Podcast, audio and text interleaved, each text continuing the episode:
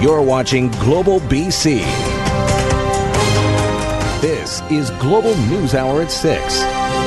Good evening and thanks for joining us. Breaking details in the murder of Marissa Shen. Investigators now confirm the 13 year old died in a random attack. Marissa was reported missing eight days ago. Her body found only hours after that, early last Wednesday morning in Burnaby Central Park. That's where our Ramina Daya is tonight. And Ramina, a devastating and for some a very scary development today. This is terrifying news for this community, Chris. IHIT again warning residents to look out for each other. Don't take your safety for granted because no one has been arrested. A review of the evidence to date indicates Miss Shen's murder was a random attack. No suspects, no motive, no relief for petrified residents. You know, it's just scary because that could happen anywhere and anytime to anybody. Because you don't know how to prevent it. If it's random, you can't exactly protect yourself from it. 13 year old Marissa Shen was last seen leaving home at 6.02 p.m. last Tuesday. Hours later, early Wednesday morning at 1.10, her body was found in the bushes in Burnaby Central Park across the street from her home. She didn't deserve this. Like, she wasn't a bad kid. She was never involved with anything bad, you know? It's a little bit sad that there's still not that much new investigation process. The public desperate for more details from police. Was Shen sexually assaulted? I can't speak to any of the evidence uh, in this uh, investigation. Corporal, do you believe she was murdered in the park or was her body brought here? I can't speak to the evidence of the investigation. What I can feel is that the process is very slow and that we, like, it would make it easier for us, like, if we know what is happening. Investigators aware of the public's growing concerns because the killer is still out there. A heart wrenching time for everyone, including police. I empathize with the family. I'm sincere about that. That uh, I cannot imagine what they're going through. I lost my daughter for uh, about 15 minutes at the PNE when she was two. I can't imagine what it's like to have uh, have your child taken away under these circumstances. I think a lot of people share that feeling from Superintendent McDonald there. Uh, Ramina, police also making another plea for video from the area that day, dash cam or otherwise. What do we need to know? They're looking for everything and anything at this point. IHIT has received more than 80 tips from the public, which they're extremely grateful for. But as you mentioned, dash cam video, iPhone footage, pictures, even a selfie. If you were in the park on Tuesday, July 18th after 6 p.m. up until Wednesday morning, 1 a.m., if you have any of those details, any of that evidence that I just mentioned, potential evidence, investigators want to hear from you. Chris. Let's hope it leads to something. Ramina Daya in Burnaby. Thanks, Ramina. Random stranger assaults are exceedingly rare. Most victims of violent crime are known to the accused. According to Stats Canada, murders committed by strangers up until 2015, the last year available, they accounted for 13% of homicides. And between 74 and 1999, just 10% of murders involving children were committed by strangers. Most murders involve people who um, know each other. The victim and the offender are known to each other. Uh, anywhere between 80 and 90 percent uh, would be those sorts of those sorts of cases. So, the most common form of murder is one involving uh, family members or close friends. So, uh, complete strangers uh, attacking uh, other complete strangers extremely unusual. And more breaking news now in Vancouver. This is a picture of 11 year old Bruno Fulton. Take a good look. He disappeared while riding his bike with his family in Stanley Park this afternoon. Let's take a look at a live shot of Stanley Park from our Global One helicopter. Uh, Bruno was last seen near Second Beach Pool. And a major search is now underway in the area. Our Nadia Stewart is in that park tonight. Nadia, what have you learned? Uh, well, we know that uh, park rangers and VPD have fanned out across the park. Actually, there's a, a, ranger standing not too far from me. A police cruiser just drove past me. Uh, they have been looking for uh, Bruno Fulton since he was last seen in the park at around lunchtime. He was riding his bike with his family along the seawall. Now, police don't know uh, whether he whether or not he continued riding along the seawall over to UBC, if he rode his bike downtown, or if he perhaps made his way off in some other direction. And so that is the concern this evening. Here's a description of Bruno Fulton. He was last seen riding a sky blue Rocky Mountain bike wearing a black helmet. He is five foot six inches tall, so pretty tall for an 11 year old. His mother says that on his bike uh, at that height, he often is mistaken for about 15 years old. So keep that in mind. He's about 110 pounds. He has reddish short hair, green eyes, wearing black shorts, a purple t shirt, and flip flops. If you see him, reassure him, let him know his family and police are looking for him, and then call 911. Back to you. All right, hopefully we'll be able to track him down. Nadia, thank you. An aggressive wildfire prompting a new evacuation order for a handful of Clinton area homeowners. The blaze is only 30% contained. Our Neetu Garcha got a first-hand look at how the fire activity is ramping up and some dramatic new drone footage, too, of the damage in Loon Lake, Neetu. Well, Chris, you can see the smoke billowing from the mountains behind me. That is the Elephant Hill wildfire. It flared up last night, pushing it past containment lines and towards the Bonaparte River. And among the strategies in place to try and stunt its growth is controlled burning. Now, that is to prevent it from destroying any more homes like those that burned down in Loon Lake. Aggressive, fast, and fierce. That spooks a lot of people. It kind of spooked me the Elephant Hill wildfire catching steam. If it's not wind driven, it's fuel driven. Hot, dry days adding to the dangerous mix. Yeah, last night was the first time we actually saw the flames over there.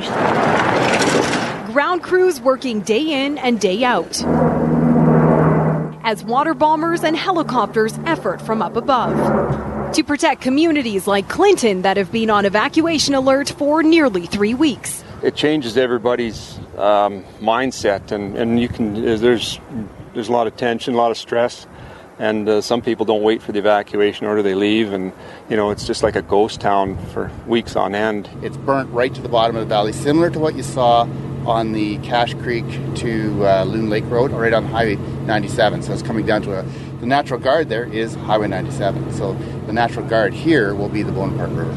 The more than 60,000 hectare wildfire taking out some of the community of Loon Lake. Take a look at this drone footage from the Thompson Nicola Regional District. Aerials showing properties, including some cabins and homes, reduced to ashes. That unsettling sight, another reason why this flare up is causing concern in Clinton. The fire was just about out, and then they lit a backfire. That's what that is right there is a backfire. This the only way we can fight this fire is by backburning. So if we're, we're going to lose some ground with it, but if we don't, we'll lose a lot of ground. Fighting fire with fire when the biggest wild card is the weather means many continue to rely on the more than 400 trained professionals working to fully contain this growing wildfire. Now, to give you an idea of some of the destruction left in this wildfire's path, in Loon Lake, we're told that upwards of 60 structures have been damaged or destroyed. Now, that includes permanent residence homes and vacation cabins. And among the losses, the volunteer fire department's fire hall. Back to you. They're trying to raise some money for a new one right now. Thanks very much, uh, Garcha up in Clinton. So let's bring in meteorologist Kristi Gordon right now to talk about some of the factors fueling those fires right now. Kristi. Thanks, Chris. Well, it was incredibly hot in that region today. Ashcroft hit 36 degrees. So gusty winds from that heat certainly was a factor. But what's worse, a cold front hit the area today. And just like we've seen time and time again this summer, the cold front brought zero rain to the region, instead dry, gusty winds. Now we do expect these winds to ease off later on this evening, and I'll have more details about that later on. All right. Thanks, Kristi. Now, in Lake Country, RCMP are calling a fire that destroyed eight houses in that community arson. The fast moving fire started July 18th. 15th, rather. Initially, it was thought to be human caused, but not intentional. But today, RCMP revealed it was intentionally set. It's a horrific crime uh, and uh, matter to put other people through. If you do have information, put yourself in that position of those individuals that were directly impacted by this fire. Investigators have spoken with one group of campers, and they're hoping to speak with another group that was also in the area at the time and maybe potential witnesses. An evacuee of the Princeton fire who lost her home now admits she was reluctant to go. 81 year old Layla Bird didn't want to leave her home, choosing to ignore several visits from RCMP and Fortis BC. It wasn't until an RCMP officer parked his vehicle in her driveway and said he wasn't leaving until she did that she finally packed up and left. And you know, you're paralyzed when you see something like that. You think if you stand there with your sprinkler, you can actually stop it. And of course, the police were trying to get me out, but it is just stuff, you know, and the oven needed cleaning anyway.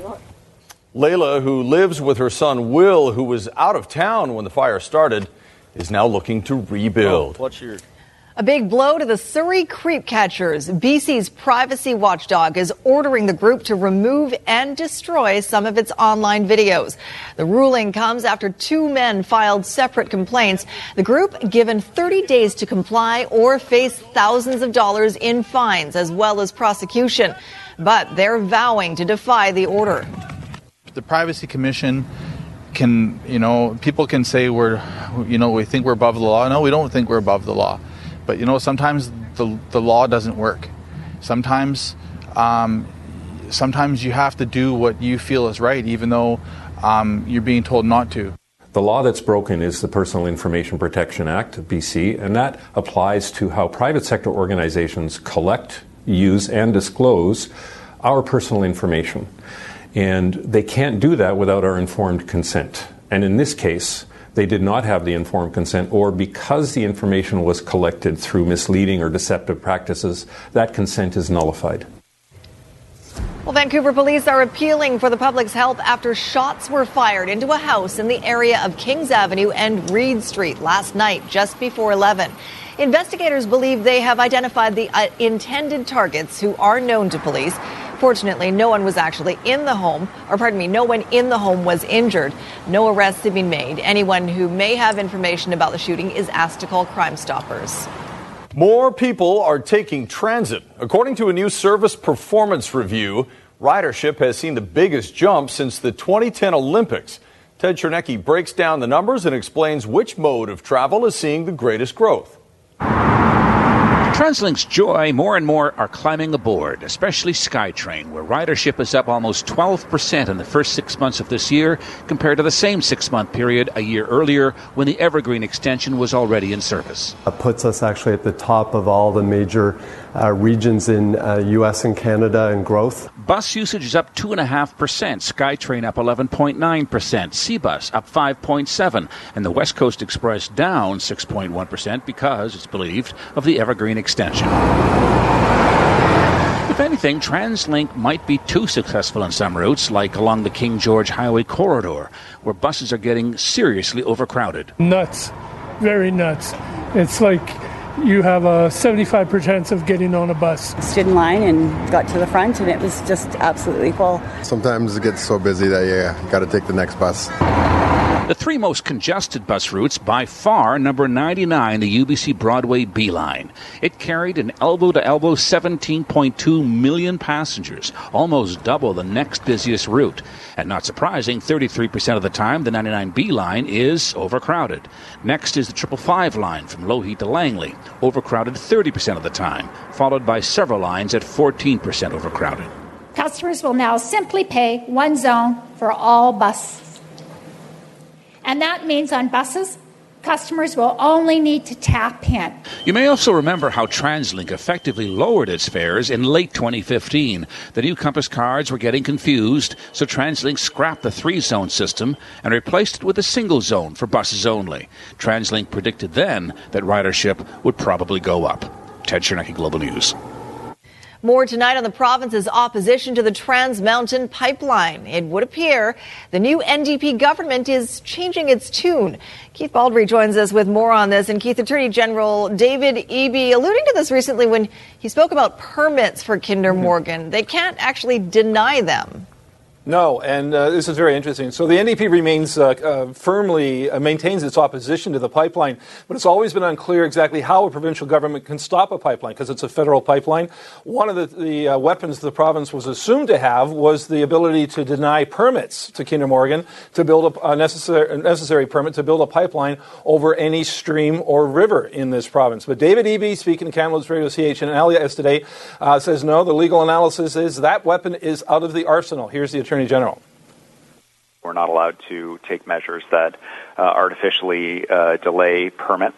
Um, what we are allowed to do is to make sure uh, that the permits reflect uh, uh, having adequate protections for British Columbians and for um, uh, ensuring that if there is a spill, that there's adequate response and that the construction of the pipeline is done in a way that minimizes the risk of spills. So there are options that are available to us and options that aren't. So it remains to be seen what weapon the government has now to actually stop the pipeline. Further muddying the whole situation is this uh, mandate letter John Horgan sent to uh, Environment Minister George Heyman. In it, and when it comes to Kinder Morgan, Heyman is not being asked to try to stop the pipeline. He's simply being asked to defend BC's interest in the face of the expansion of the pipeline, almost as if it's a fait accompli, a, a likely done deal. So Andrew Weaver, the BC Green Party, is concerned about this change in language. It remains to be seen whether NDP's action in government against Kinder Kinder Morgan will match the action demanded by the NDP when they were in opposition. Back to you guys. All right. All right. Thanks for that, Keith. Well, it might seem like an unlikely place for a luxury high rise hotel and condo building. Three Civic Plaza will be the tallest building south of the Fraser River, built right in the middle of the infamous Surrey Strip. Why the city believes the tower is raising expectations about what this rough and tumble neighborhood can be in just over a minute. Well, it doesn't get more bold than this. A trio of prisoners recording their jailbreak on camera. How they did it later on the news hour. Another bombshell series of tweets from President Trump, how he just alienated thousands of members of the U.S. military. Coming up a little later. Now, we get our first look tonight from the top of a major new development transforming the notorious Surrey Strip. Jeff Hastings is in Surrey at the site of the new tallest tower south of the Fraser. Jeff. It's been a drastic change to the Surrey city skyline. It's also had a huge impact on the street down here, on the economy, on the people who live here. Let me tell you, Sophie, the view from the top is exactly as good as you think it is. Hopefully nobody's scared. 55 stories is a long way up in a noisy construction elevator. But it's worth it. An utterly unobstructed view of the lower mainland, one we don't often see. That is a great building. That is a epic building. Surrey Civic Hotel is a major multi-purpose build. Short-term accommodation next to condos, long sold out, and space for post-secondary education. And you see all the cranes and the various buildings going up. You can see that the vision is coming uh, coming to fruition. It's the biggest piece of a brand new Whalley, a true city center planned around work and education, lifestyle, and transportation. The SkyTrain is just 18 inches away. This creates a sophisticated, welcoming, warm social hub uh, other than downtown Vancouver. Rising above what was one of the worst neighborhoods around, the true impact of this building is in its shadow. It's the sort of anchor that steadies a regional economy. Vancouver is becoming one of those regions in the world that has two nodes to it. A lot of it's driven by the way settlement patterns have already begun to uh, evolve with people moving out into the suburbs. A changing skyline and changing faces. Suddenly, the youngest city in the province, the trick is to capitalize on regional migration while ensuring some measure of affordability. Well, we are in fact seeing an escalation in costs, and uh, what we're looking at doing is making sure that when we densify, we've got an element of every project that has some affordability factor attached to it. This construction nowhere near the end. It's estimated there will be 65,000 people calling City Centre home by 2031. So, this is the end of a journey for a major project that began all the way back in 2014. The first tenants, the hotel, are set to move in this fall, followed by 300 and some odd people in the condo towers above, and then the upper floors, the offices of Kwantlen Polytechnic. Back to you, Sophie. All right, Jeff Hastings in Surrey tonight. Jeff, thank you. The fate of a proposed new Vancouver tower is coming before City Council tonight. Developers want to build the condo tower at Burrard and Nelson on what's now the parking lot behind First Baptist Church. The 57 story development would be one of the tallest in Vancouver. It requires a bylaw for floor space and height allowances, a bylaw change, and many locals say that it's just too high. At this hour, no decision yet. Well, the cougar getting a little too close for comfort. I was like freaking out. I didn't know what to do. Why she isn't the only resident worried the big cat's next appearance could be deadly. And a pedestrian overpass demolished by accident.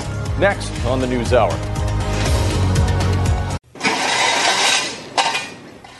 Well, as bad as it looks, it could have been a lot worse. In Burnaby this afternoon, a dump truck that appears to have its bucket raised smashed into a pedestrian overpass and brought the whole thing crashing down onto the road. No one was hurt, including the driver, a minor miracle considering the overpass is often used by children walking between two parks. Kids are going to be using it quite frequently. They hang out a lot, especially now that it's like 12 noon it's like the time perfectly for kids to be passing by using it a lot, right? A cougar is prowling Port Moody, and many residents say it's only a matter of time before it takes a child. The city issued a warning yesterday when the big cat chomped down on a small dog. The dog survived, but residents are worried the next attack could be a lot worse. Catherine Urquhart reports.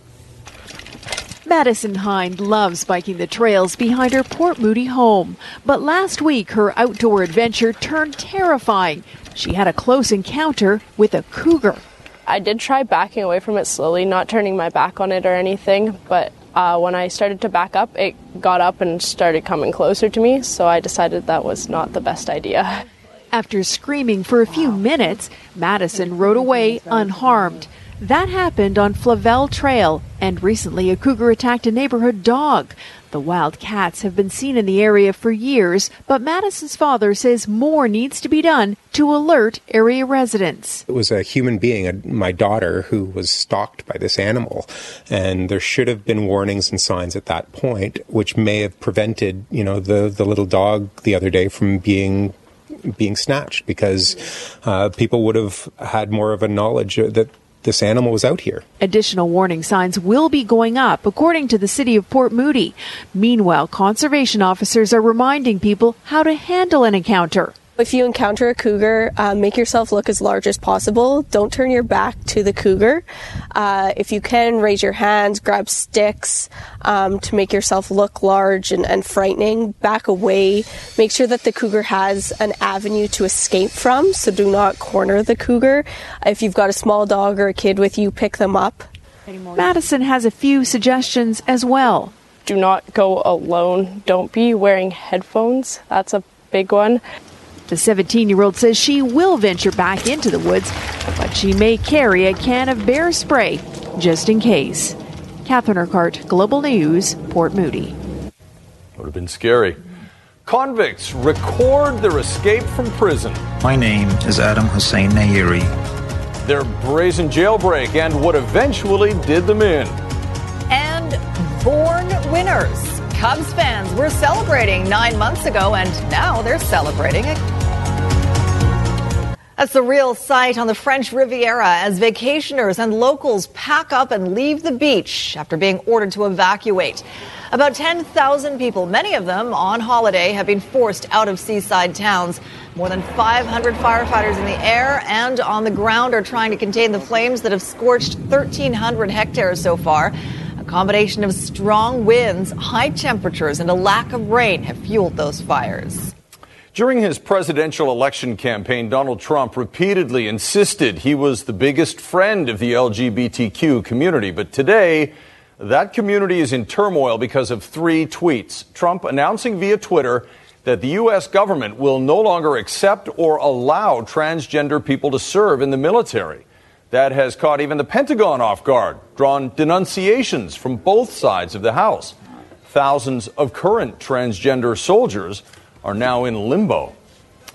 Well, we're getting our first look tonight at one of the most bizarre videos you're ever likely to see a jailbreak as it happened. The amateur production of a trio of inmates in a California prison shows exactly how they pulled it off. NBC's Miguel Almaguer has the story. Produced with music, the edited video begins inside the maximum security wing at the Orange County Jail. At ease, smiling for a cell phone smuggled in, this is where three inmates executed their incredible escape. Removing a steel leg from a bunk bed, one inmate slides open a pre-cut metal vent. The video shows the first prisoner shimmying through, returning to give the all clear, accompanied by the theme song to Mission Impossible. Moving behind walls, the inmates remove steel bars, rope and cloth used as a ladder, and another thumbs up. They reach the roof, pausing for even more photos. With rope, they rappel five stories down. A real life Hollywood getaway. In California right now, a massive manhunt for three dangerous inmates. The escape launching an eight day manhunt. Jonathan Chew wanted for murder, Bok Young for attempted murder, and Hussein Nayeri for kidnapping and torture.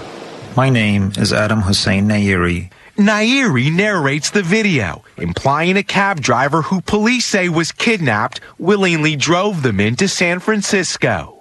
But Long Ma says he was held at gunpoint for days as the trio posed at Haight-Ashbury. This is our casa. The right trio hid in a van, drinking whiskey and smoking marijuana before one inmate turned himself in and the others were captured. A stunning escape, brazen, for law enforcement, embarrassing. Miguel Almaguer, NBC News, Los Angeles. Another huge step in the shift toward electric powered vehicles. The British government announcing today it will ban the sale of all gas and diesel powered vehicles by the year 2040. France announced a similar ban earlier this month. The car industry is feeling significant pressure to meet tighter government pollution standards. Well, how about a spectacular look at the northern lights from space? NASA astronaut Jack Fischer capturing this stunning time lapse video of the aurora borealis as seen from the International Space Station. His epic tweet of the picture says, People have asked me what a burrito of awesomeness smothered in awesome sauce is. Well, folks, it looks like this. Awesome sauce is green. Indeed, we always wondered. In Health Matters tonight, what's believed to be a world first in Toronto, where doctors saved a baby by performing surgery in utero. Hearing that he may not make it, it just didn't seem like an option. I got kind of stubborn. I was like, no, no, my baby's, that's not happening to my baby. This is going to work. Little Sebastian Havel is now two months old, but during a routine ultrasound, it was discovered he had a life threatening health defect. His arteries were reversed and the walls of his heart were malformed. Doctors inserted a balloon into Sebastian's tiny heart, using a needle through his mother's belly to open a pathway. There, were, there was lots of discussion before birth as to what the best way to deal with this was. I think what the parents were facing was a pretty horrible situation, um, and they were very brave in the way they came through it. When we discussed this procedure with them, it became apparent during the course of the pregnancy that it was going to be necessary. Sebastian was born five days later and then had more surgery to fully repair his heart. Doctors say he's doing very well and likely won't need heart surgery again. The things they can do these days. It's amazing. It may be the most purely Canadian picture ever taken. A Mountie in the iconic red serge chasing a bear. The story behind it later. And boaters beware. A warning about the West Coast visitors you may not see until it's too late.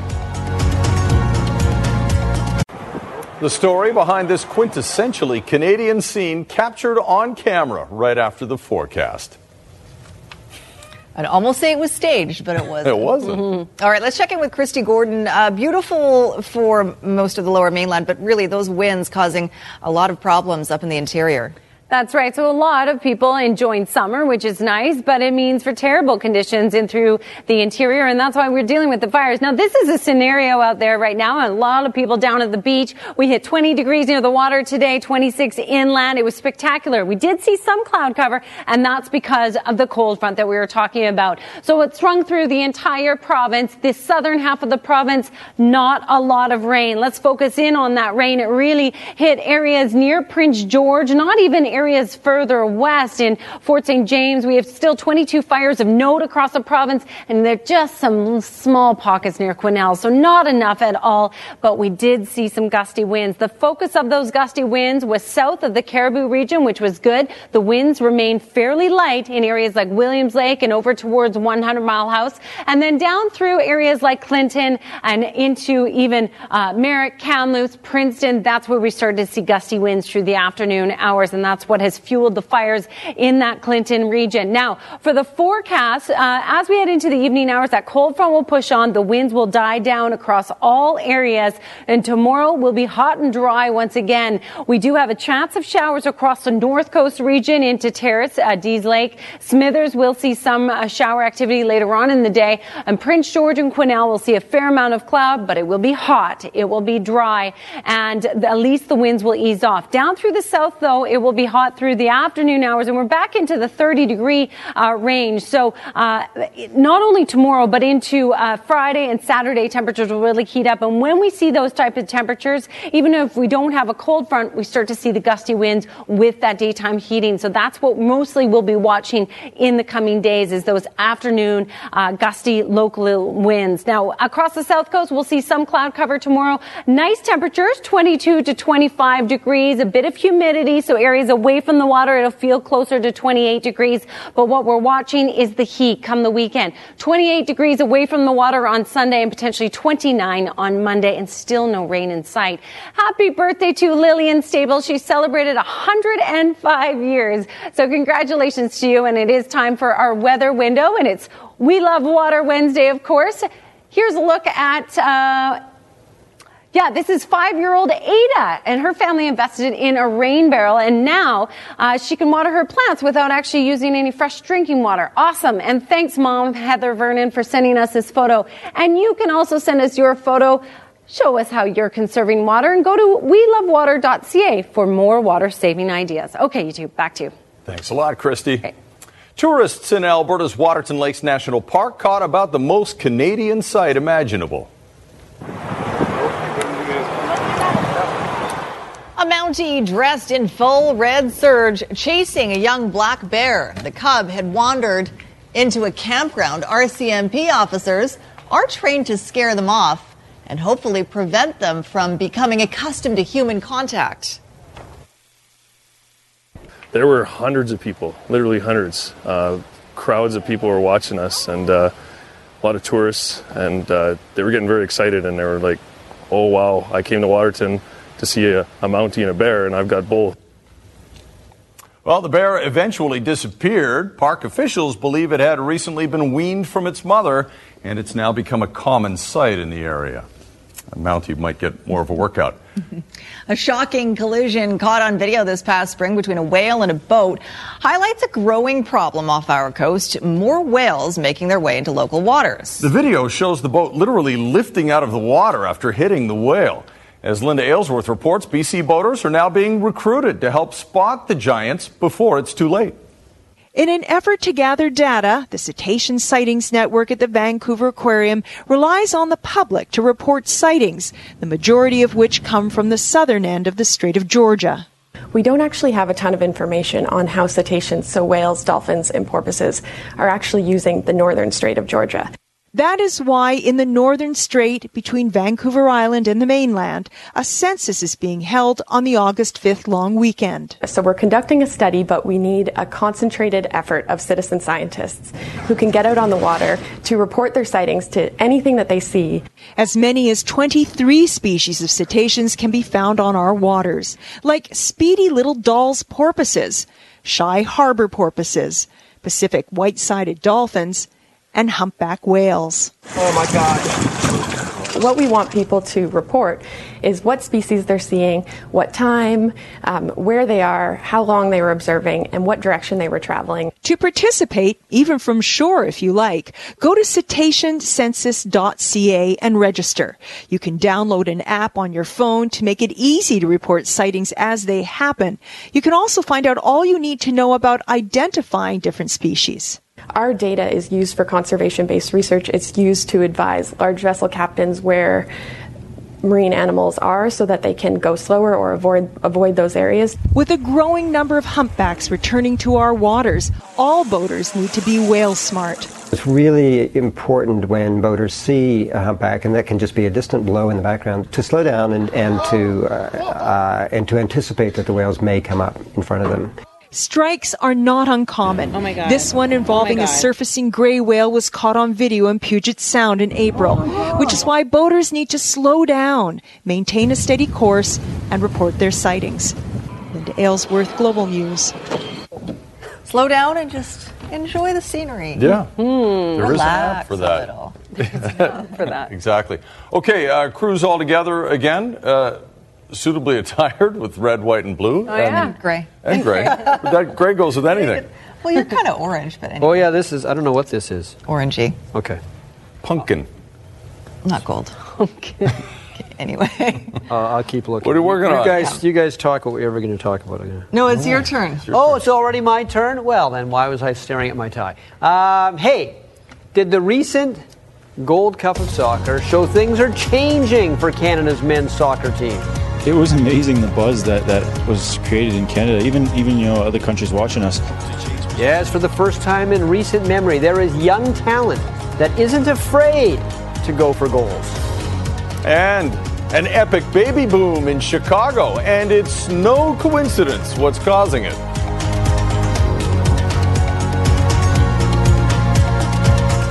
Copper. That's the word I was looking for. Good. Copper, that's a good. Thank Down you. to the knit colors. Okay. You ready? Yeah.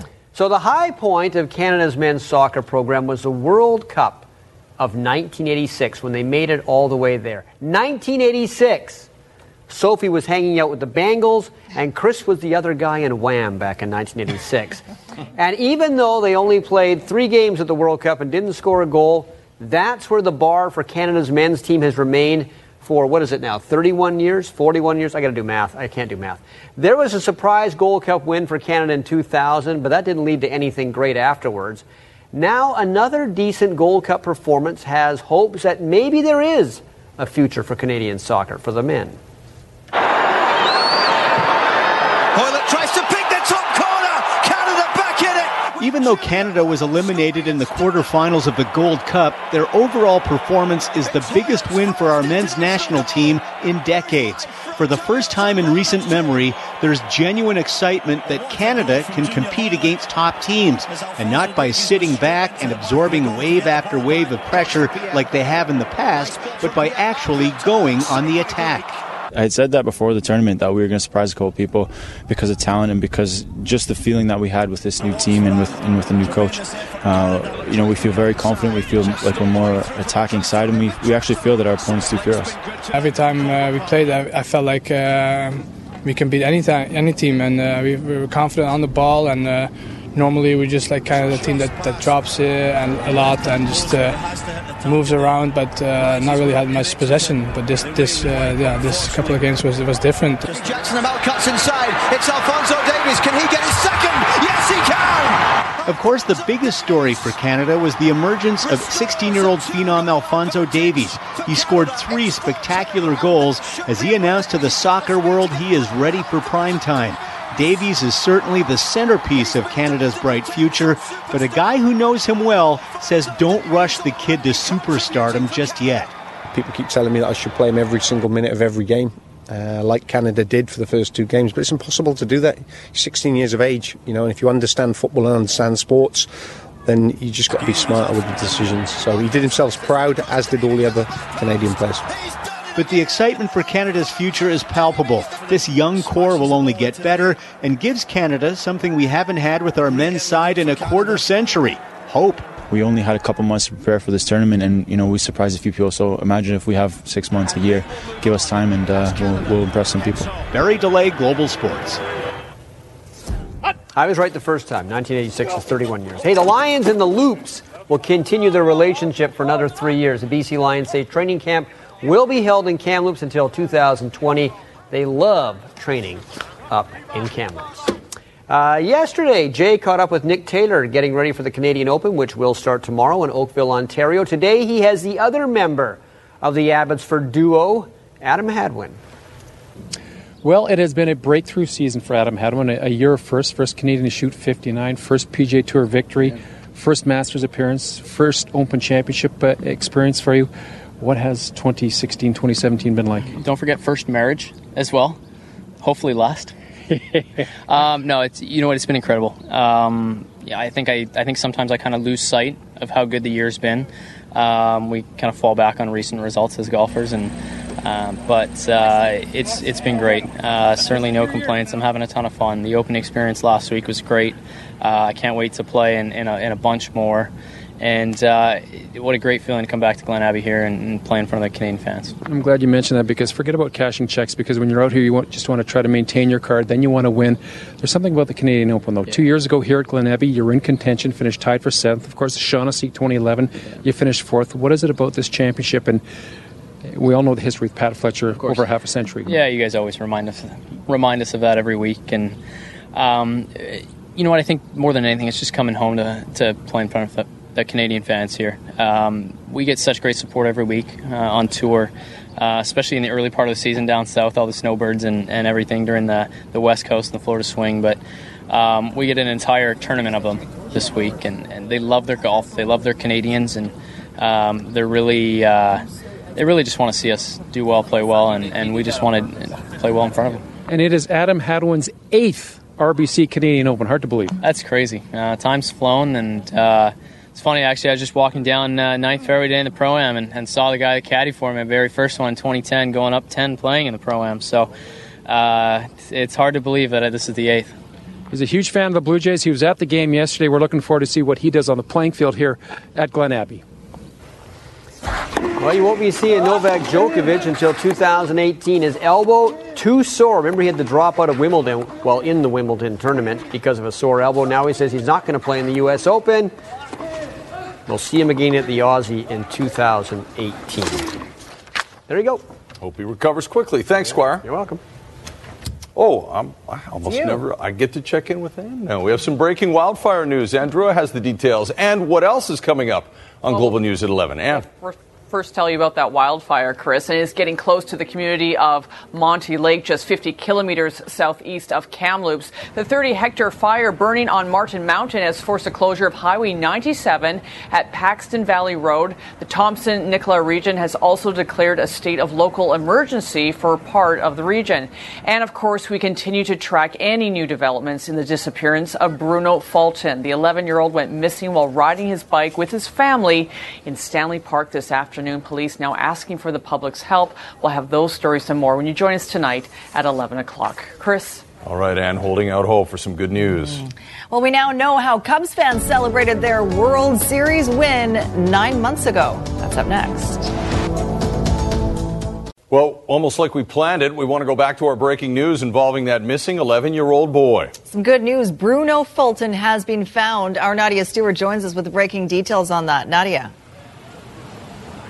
Yeah, that's right, guys. Just confirmed with Vancouver police just moments ago. They say that the boy has been found. It's still not clear exactly where he was found, but he has been found safe. Definitely some good news. You know, in the time that we've been here in the park, a number of parents uh, have come up to us just asking us, you know, if he's been found, is he okay? Uh, so definitely good news for all of our viewers tonight. Bruno has been found. Good, and relief for his family for sure. Nadia, thank you. We'll more details coming up tonight on BC One and at 11 o'clock. Of course. Now, for long suffering Chicago Cubs fans, it was the greatest gift of their lives. The day last November, their beloved Cubbies finally won the World Series. And now, nine months later, the city is experiencing a curiously timed baby boom. The Chicago Cubs have become the gift that keeps on giving. Yes, after waiting more than a century for a World Series. You little Cubs fan? Many die-hard couples have only had to wait nine months for the next installment, a newborn baby. And today, the little sluggers were celebrated. The groom's family welcomed little baby Rose yesterday. She definitely is born a Cubs fan for sure. Like, she doesn't even have a choice. Today, she was welcomed into the world of the Cubbies. Little Rookie of the Year. You got any vacancies? No, actually, we're full today. It seems couples stepping up to the plate to celebrate victory is a real life anecdotal phenomenon, according to Dr. Melissa Dennis. So after 108 years of sorrow, the Cubs are really bringing joy to this city. The Cubs are bringing joy, and the joy just keeps coming. The baby bump also apparently visited Boston in the wake of the Red Sox win. We're all babies! And the NFL's even created the Super Bowl Babies Choir. With kids, the Storks sent winning cities nine months.